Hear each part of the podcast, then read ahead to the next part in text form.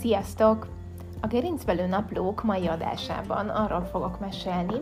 hogy mi az a top 10 dolog, ami a legjobban hiányzik a balesetem óta.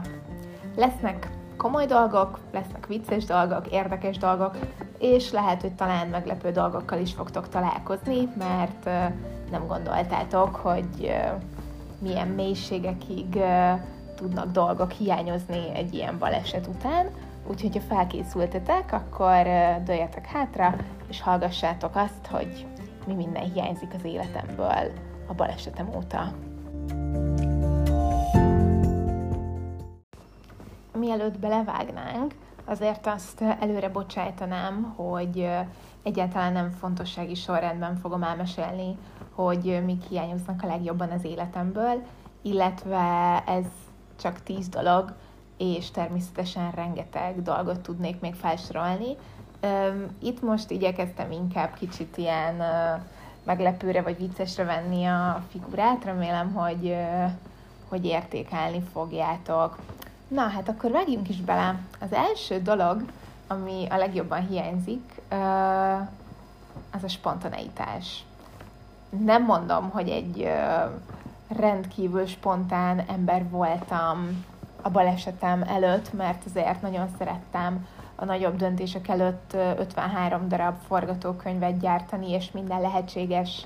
kimenetelt figyelembe venni, sőt, nagyon szerettem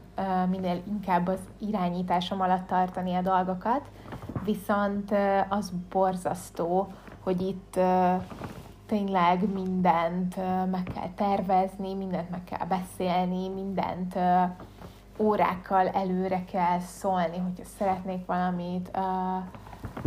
és, és mindent mondjuk, nem tudom, a pisilés időpontjához, meg az öltözködéshez szükséges időhosszához kell igazítani. Szóval ezek nagyon-nagyon frusztráló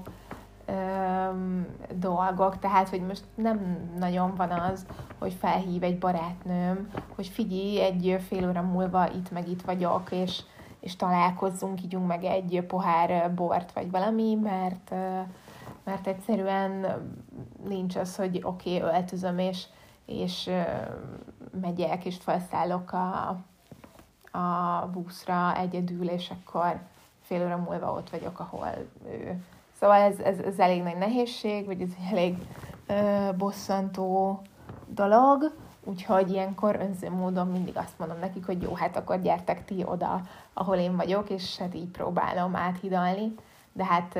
most, most ugye ez sincs, úgyhogy a legspontánabb dolog az kb. az, hogy random videócsaten felhívom őket, és vagy szerencsém van, és felveszik, vagy nem. Ha már a spontaneitásnál tartunk, akkor ehhez kapcsolódik a második dolog a top 10-es listámból.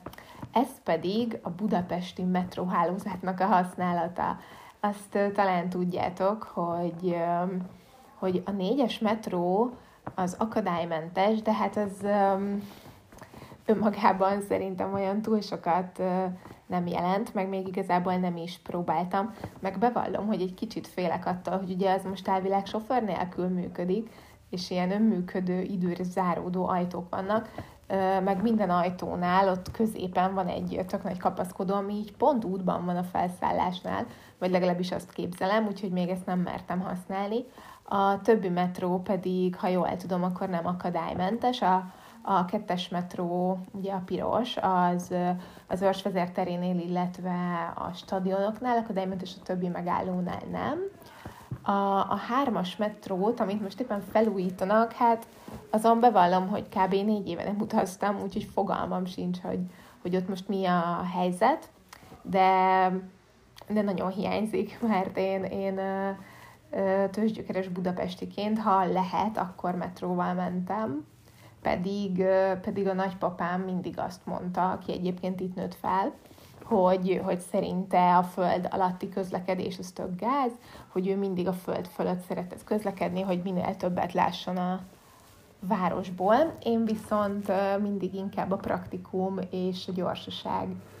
híve voltam, tehát szerettem mindig minél időhatékonyabban odaérni A-ból B-be, úgyhogy ha volt metrós opció, akkor azt választottam. Hát most a legjobb barátaim az alacsony padlós villamosok. Egyébként, ha már ennyit beszélek a közlekedésről, akkor itt kapcsolódnék arra, hogy én régen a, balesetem előtt rengeteget sétáltam, amikor a Városligetnél az András út végén dolgoztam, akkor előfordult, hogy végig sétáltam az Andrássy úton, egészen a Deák térig, csak hogy kicsit kiszelőztessem a fejemet, és egyébként Budapest egyéb részén is nagyon szerettem ide-oda gyalog, illetve futva közlekedni, úgyhogy ez a következő dolog, ami nagyon-nagyon hiányzik, a futás, a sportolás. Én a baleset előtt egyébként hát nem tudom, kb. pár hónapon keresztül képes voltam hetente, nem tudom, 60-70 kilométereket is lefutni, most utólag így visszagondolva lehet, hogy ez egy kicsit túlzás volt, de, de annak is meg volt a maga, maga helye, vagy a maga szerepe. Minden esetre tényleg nagyon-nagyon szerettem, hogy lehetett benne fejlődni, hogy annyit adott, amennyit beletettem, illetve egy kicsit ilyen kukta szelep funkciója is volt, mert az ülő munka, az irodai pillanatok után sokszor nagyon-nagyon jó volt levezetni a feszültséget, illetve azt ugye talán sokan tudjátok rólam, hogy a Suhany Alapítvány adománygyűjtő futójaként kerekesszékes, valamilyen fogyatékossággal élő, tehát mozgássérült vagy látássérült sportársak kért, vagy velük együtt is sportoltam, versenyeztem, és hát ez tényleg fantasztikus élmény volt, és egy-egy ilyen verseny annyira sokat adott, és hát most kicsit megfordult a kocka, és már felmerült egyébként a suhanyos csapatban, hogy esetleg elvinnének engem egy-két körre, de hát ez még, még nem valósult meg, ezt egyébként nem tudom, hogy, hogy képes leszek-e valaha is beleülni azokba a futókocsikba, amiket én is toltam, mint, mint futó. Ez még a jövő zenéje, de, de a lényeg, hogy a sportolás az, az, az borzasztóan hiányzik, tehát az abszolút nem elégszem meg azzal, hogy itt heti néhányszor gyógytornázgatok. A balesetem előtt, amikor olyan rengeteget futottam és sportoltam, akkor fantasztikus étvágyam volt. Igazából már nem tudtam szinte elég kaját magammal vinni a munkahelyemre, mert állandóan szabáltam valamit a konyhában. Tehát reggeliztem, volt egy tíz óra isztam, ebédeltem, ha utána este mentem edzésre, vagy futni, vagy esetenként mindkettő, akkor, akkor még uzsonnáztam is, és akkor nyilván még, még vacsora is volt, úgyhogy nagyon kreatívan kellett elkészíteni a kis um, kajáimat. Emlékszem, hogy egyszer ültem a az irodánk konyhájában, és ott éppen tömtem valami nagyon brutál pörköltet az arcomba. Közben olvasgattam valami, nem tudom, aktuális szakmai anyagot, vagy mit tudom én, és így bejött egy kollégám, és így rám néz, Orsi basszus, hogy lehet, hogy te ennyit zabálsz, és mégis ennyire jól nézel ki? Tehát, hogy így tényleg ez, ez, ez így elhangzott, és, és, és tényleg rengeteget ettem, de soha annyira, annyira erős, és annyira nem tudom, vékony, sportos, vagy izmos nem voltam, mint a közvetlenül a baleset előtti hónapokban. Úgyhogy hát ez az étvágy téma, ez, ez nagyon, nagyon-nagyon hiányzik, mert most uh, nyilván, hogy egész nap ücsörgök, uh, nem, nem nagyon kívánom a, a kaját, pedig, uh, pedig már um, leszoktam az intézményi, meg kórház, meg mindenféle étkezésről, és abszolút saját magam oldom meg, tehát gyakorlatilag tényleg azt tehetek, amit én szeretnék, de, de valahogy nem, nem olyan, vagy nem tudom, nyilván összefügg azzal, hogy segítség kell hozzá, de egyébként vannak helyzetek, meg pillanatok, amikor tökre vicces, meg jó pofa, meg jó hangulatú az étkezés, Szóval nem tudom, ez valami belső, belső dolog, meg hát jó lenne kicsit többet levegőzni, meg spontán elmenni ide-oda, az lehet, hogy az étvágyamat is visszaadná. És hát, ha már az étvágynál tartunk, akkor arról is muszáj beszélni, hogy nagyon hiányzik a szex is. Ezt uh, szerintem mindenki kitalálta magától, hát egy fiatal életerős nő vagyok, meg hát ez teljesen normálisan működött eddig is az életemben, mintha ez bárkit érdekelt volna, viszont, viszont most ez több okból is egy kicsit, kicsit problémás. Nem akarok álszent lenni, tehát hogy erről tényleg muszáj beszélni. Egyrészt azért, mert ez, ez szerintem nagyon hiányzik az orvosi tájékoztatásból, tehát most az, hogy a kezembe nyomtak egy fénymásolt kis füzetkét így nagy diszkréten a rehabon, hát szerintem nem megfelelő tájékoztatás. Persze tök jó, hogy van ilyen, meg erre figyelnek, de hát így emlékeim szerint a füzetben sem volt túl sok hasznos információ, meg hát ugye az is nagyon fontos szempont, hogy minden egyes sérülés más ideg, rostokat vagy csoportokat, hogy mit tudom, miket érint, és ezért minden egyes sérültnél más funkciók azok, amik kicsit tompulnak vagy megszűnnek. Tehát valaki abszolút nem érez semmit, és nem tud mozogni, valaki kicsit érez, ez nekem is ilyen tökre fura, hogy, hogy mit érzek, hogy érzek, meg, meg, de hogy így az egész testemem mit, hogyan érzékelek és, és egyébként azért sokan megkérdezték már tőlem, hogy ez, hogy ez hogy működik. Ezt most itt nem feltétlenül akarom részletezni, lehet, hogy majd szentelek ennek egy külön adást, egy külön témát, de az biztos, hogy egyébként a sérültek körében ez egy nagyon fontos téma, és én magam is már számos ö, ö, sorstársammal beszélgettem erről a témáról, tehát hogy ez tényleg mindenkit foglalkoztat, és hát igen, hiányzik, és, és, és a mindaz, ami ezzel együtt jár, tehát az a, az, az intimitás, ez a közelség, az, hogy valaki megöleljen, vagy hogy én megölelgessek valakit. Tehát, hogy oké, okay, hogy én ülök a kis székemben, és a barátaim így oda jönnek és megölelgetnek, már ha nincs Covid, és látjuk egymást, de, de az mégsem ugyanaz a az a hatás, vagy az az érzés, ami régen volt. Ha pedig már a szexnél, meg az intimitásnál, meg minden ilyesminél tartunk, akkor a következő dolog, ami borzasztóan hiányzik, azok hát az izmaim. Ezek igazából pillanatok alatt szinte leolvadtak rólam, hogy tényleg öröm volt nézni, mire magamhoz tértem a nyugtatóktól pár héttel a baleset után a kórházban, akkor csak így azt láttam, hogy egy ilyen lógó bőr maradt így a lábamon, és hogy tök vékony, és hogy borzasztóan néz ki. Ugyanígy ez történt a karommal, meg, meg mindent, tehát szerintem egy ilyen kb. 6-8 kiló izmot így elvesztettem. Most persze nem kell azt hinni, hogy akkor biztos bomba alakom lett, meg milyen vékony vagyok, meg mint egy top modell, és úristen, mert itt akár átalakult a testem. Tehát, hogy, hogy lett egy ilyen kis pocakom, mint valami egy ilyen kis sörhasat képzeljétek el, nagyon, nagyon frankó, úgyhogy ezért hordok rengeteg magas derekú nadrágot, hogy ezt egy picit így, így felfogjam. És jó, tudom, kit érdekel meg, hogy most nem dölt össze a világ, de tényleg sportos, fiatal nőként ez, ez abszolút így meg tud viselni, és igenis tud hiányozni ez a rengeteg izom, ami annyi mindent kibírt, és annyi helyre elvitt a, a lábamban, meg, meg szóval, hogy tényleg ez, ez, ez egy tök nagy és tök fontos dolog, hogy, hogy az izmok, a működő izmok hiányában hogyan látom magamat így kívülről, és persze nem a külsőm, meg az izmaim állapota, meg a testem aktuális biológiai, fizikai állapota határozza meg azt, hogy én értékes vagy vonzónő vagyok-e,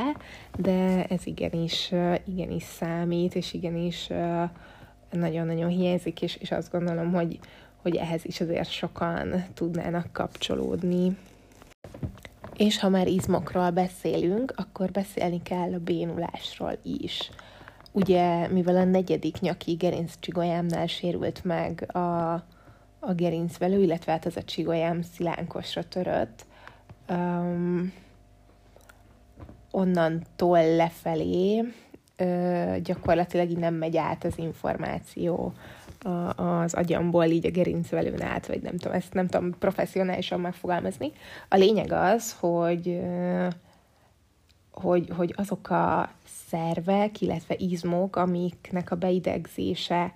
ö, ezen a szinten vagy attól lejjebb van, azok nem működnek megfelelően, és éppen ezért tök nagy csoda, hogy egyedül tudok lélegezni, meg most itt pofázni, mert, mert a légző izmaim azok Hát pontosan nem tudom, hogy ilyen hány százalékban működnek, meg milyen a kapacitásom, és ez nem is feltétlenül érdekel, így számszerűleg. Az a lényeg, hogy hogy nem tudok normálisan köhögni, ami azért elég veszélyes. Éppen ezért egy hörgőgyulladás miatt például 2020 tavaszán kórházba is kerültem, pedig normál esetben, ha simán tudtam volna köhögni, akkor lehet, hogy ki se alakul ez a, ez a probléma, de ami ennél egy kicsit viccesebb az az, hogy nem is tudok normálisan tüsszenteni. Jó, hát régen se voltam egy ilyen hurikán, sőt, egyszer az egyetemen az egyik tanárom mondta nekem, hogy Orsolya, hát tüsszentsem már normálisan, mert különben tüdőtágulása lesz, és mondtam, hogy hát jó, nem tudok ennél durvábban, tehát nem direkt tartom vissza, de hát most tényleg így, így úgy tüsszentek, mint valamilyen kis dinó, aki most bújt ki a tojásból, és így prüszköl, vagy mint egy ilyen göthös macska, úgyhogy, úgyhogy fantasztikus. Um, szóval ja, ez is egy ilyen, ilyen apróság, ami tök jó lenne, hogyha uh, visszatérne. Uh, ha már uh, belső szervekről, meg izmokról, meg bénult testrészekről beszélgetünk, akkor a következő két dolog, ami nagyon hiányzik, az is ilyen belső szervekkel összefüggő téma. Az egyik az az epehólyagom. Ezt szegénykét ugyanis kioperálták ilyen laporoszkópiás, remélem, hogy jól mondom, mindegy, ö, műtéttel, tehát van pár ilyen kis heg a, a hasfalamon, ahol így beszurkáltak ilyen kis, ö, úgy képzelem el, hogy ilyen kis robotkarok így benyúltak, és, és ki operálták az epehólyagomat, erre azért volt szükség, mert ö, nagyon-nagyon durván begyulladt, és így hát nem tudom, kb. majdnem belepusztultam, vagy nagyon lázas voltam, minden bajom volt, a labor eredményeim horrorisztikusak voltak, úgyhogy ott volt egy ilyen nagy gyulladás, nem tudták máshogy megoldani, úgyhogy ezt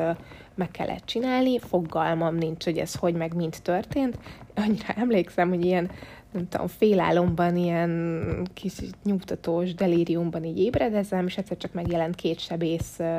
ilyen tök fiatal, szerintem rezidensek az ágyam mellett, és akkor így köszöntek, hogy jaj, izé, jó napot kívánok, hogy van, orsaja, nem tudom, nézek, mondom, hát mit tudom én, és akkor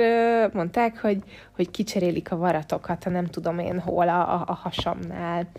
És néztem, mondom, mi van? Akkor mondták, hogy jaj, két kis szúrást fog érezni. Hát mondom, jó, van, nyomjátok, nem éreztem semmit. És, és aztán ott így vala, egy, egy ilyen fiatal gyerek ott így, így nyúlkáltott valamit a hasamnál, aztán így elmentek. Hát mondom, oké, okay, klassz, köszi, és akkor nem tudom, hetekkel később derült ki, hogy mi történt. Szóval ez a, ez a következő dolog, és ezzel összefüggésben még egy nagyon hiányzó dolog az életemből az, hogy a WC-n tudjak pisilni. Ugyanis ezt már nagyon sok embernek elmeséltem, de ilyen nyilvánosan még soha, hogy a gerincvelő sérültek nagy részénél um, hát az inkontinencia az egy teljesen átlagos jelenség, és ez engem sem kímél. Hú, ezt most így kimondani eléggé nehéz volt, akár mennyire is próbáltam nagyon gyorsan és, és, és viccesen, de hát azért ez elég kellemetlen. Ennek több formája lehet. Vannak olyan sérültek, akiknek a vizeletük teljes egészes, spontán módon távozik, tehát ők gyakorlatilag belepisülnek a pelenkájukba, és, és ennyi, kiürül belőlük minden, és akkor így hát ezzel együtt kell élniük.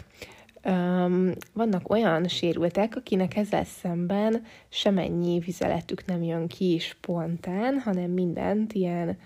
vagy állandó katéterrel, vagy, vagy ilyen egyszer használatos katéterek segítségével, úgynevezett intermitáló katéterrel. Egy nap néhányszor leürítenek egy zsákba, vagy WC-be, vagy ahogy, ahogy sikerül, és van a harmadik csoport, akiknek valahol így félúton van ez a dolog, hogy valamennyi kijön spontán, de azért szükségük van a, a katéterre is. Vannak ilyen gyógyszeres megoldások, meg mit tudom én, ami így a húgyhólyagnak a működését valamennyire próbálja um, kordában tartani, de, de én személy szerint nem hallottam még erről, és hát azért valljuk be, hogy ez egy eléggé kellemetlen helyzet, és hát igazából nem is az a legnehezebb benne, hogy, hogy igen, egy másik ember kell, hogy ezt megcsinálja nekem, vagy hogy, hogy most pelenka, meg bepisilés, meg mit tudom én, hanem hogy, hogy ez így időhöz van kötve, hogy nem tudom, néhány óránként ezt meg kell csinálni, és nem feltétlenül tudom így szabályozni, hogy jó, ha most megittam fél litert, akkor annyit ki is fogok pisilni, meg hogy mikor fogom kipisilni, és nem nagyon találtam még így szabályt, vagy valami ismétlődést arra vonatkozóan, hogy, hogy ez így hogy történik. Úgyhogy hát ezzel együtt kell tudni élni. Szóval örüljetek neki, hogyha tudtok WC-be pisilni, mert ez nekem tökre hiányzik. Na, hát elérkeztünk az utolsó témához, hogy mi az az utolsó dolog a top 10-es listámon, ami nagyon-nagyon hiányzik, ez pedig az egyedül lét. Üm, úgy tűnhet kívülről könnyedén, hogy én igazából milyen extrovertált lélek vagyok, és hogy biztos nekem a feltöltődés az, hogyha a barátaimmal lehetek. Ez igaz is, és nagyon igénylem az ő társaságukat, és nagyon szeretek velük hosszasan beszélgetni, vagy programokat szervezni, ugyanakkor én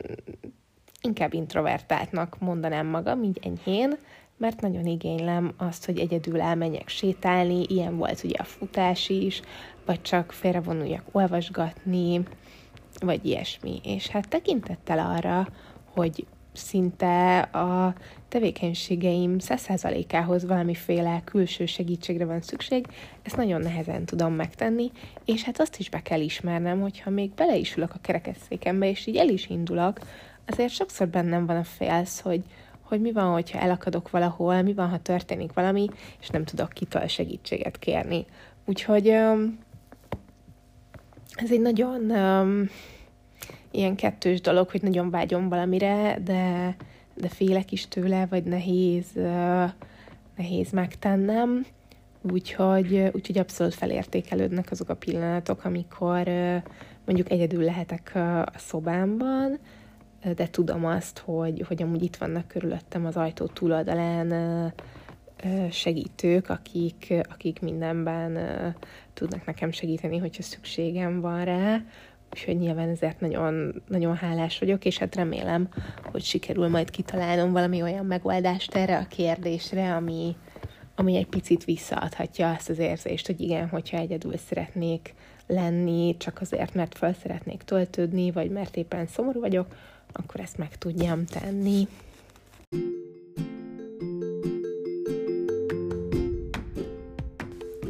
Na, hát elég hosszúra sikerült ez a mai adás. Remélem azért nem sokkoltam senkit ezzel a öm, mindenféle nagyon őszinte és nagyon nyílt ö, megnyilvánulással, de úgy érzem, hogy ennek az egésznek akkor van értelme, hogyha tényleg elmondom azt, hogy milyen gondolatok járnak a fejemben, mert, mert így tudok igazán hiteles képet adni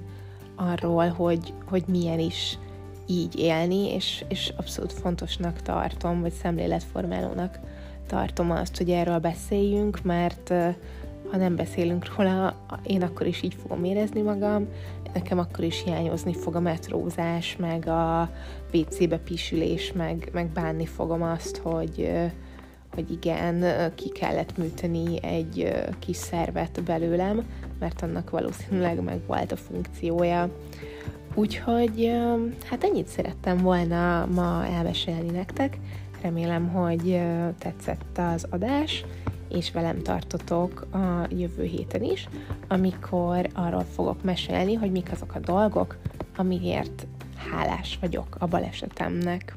Sziasztok!